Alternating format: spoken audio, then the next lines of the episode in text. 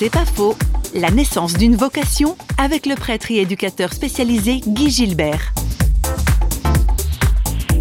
À 13 ans, j'ai dit à mon père, je vais rentrer au séminaire. Il m'a dit, ça te prend comme une envie de pisser, ça va pas durer longtemps.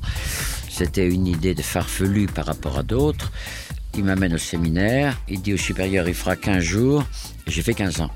Alors, en regardant après l'amour formidable de mes parents, c'était l'amour de Dieu visualisé. Je dirais que c'est la même chose que Dieu parce que le, Père a envoyé son Fils, Jésus, pour visualiser l'amour et nous dire que seul l'amour, c'était la chose la plus importante. Mais moi, je l'avais connu par mes parents qui nous ont aimés. Nous étions 15 enfants, nous avons été aimés superbement. Et quand je rentre au séminaire, je découvre que Dieu est amour, la boucle était bouclée. Ça valait vraiment le coup de tout jeter dans l'amour.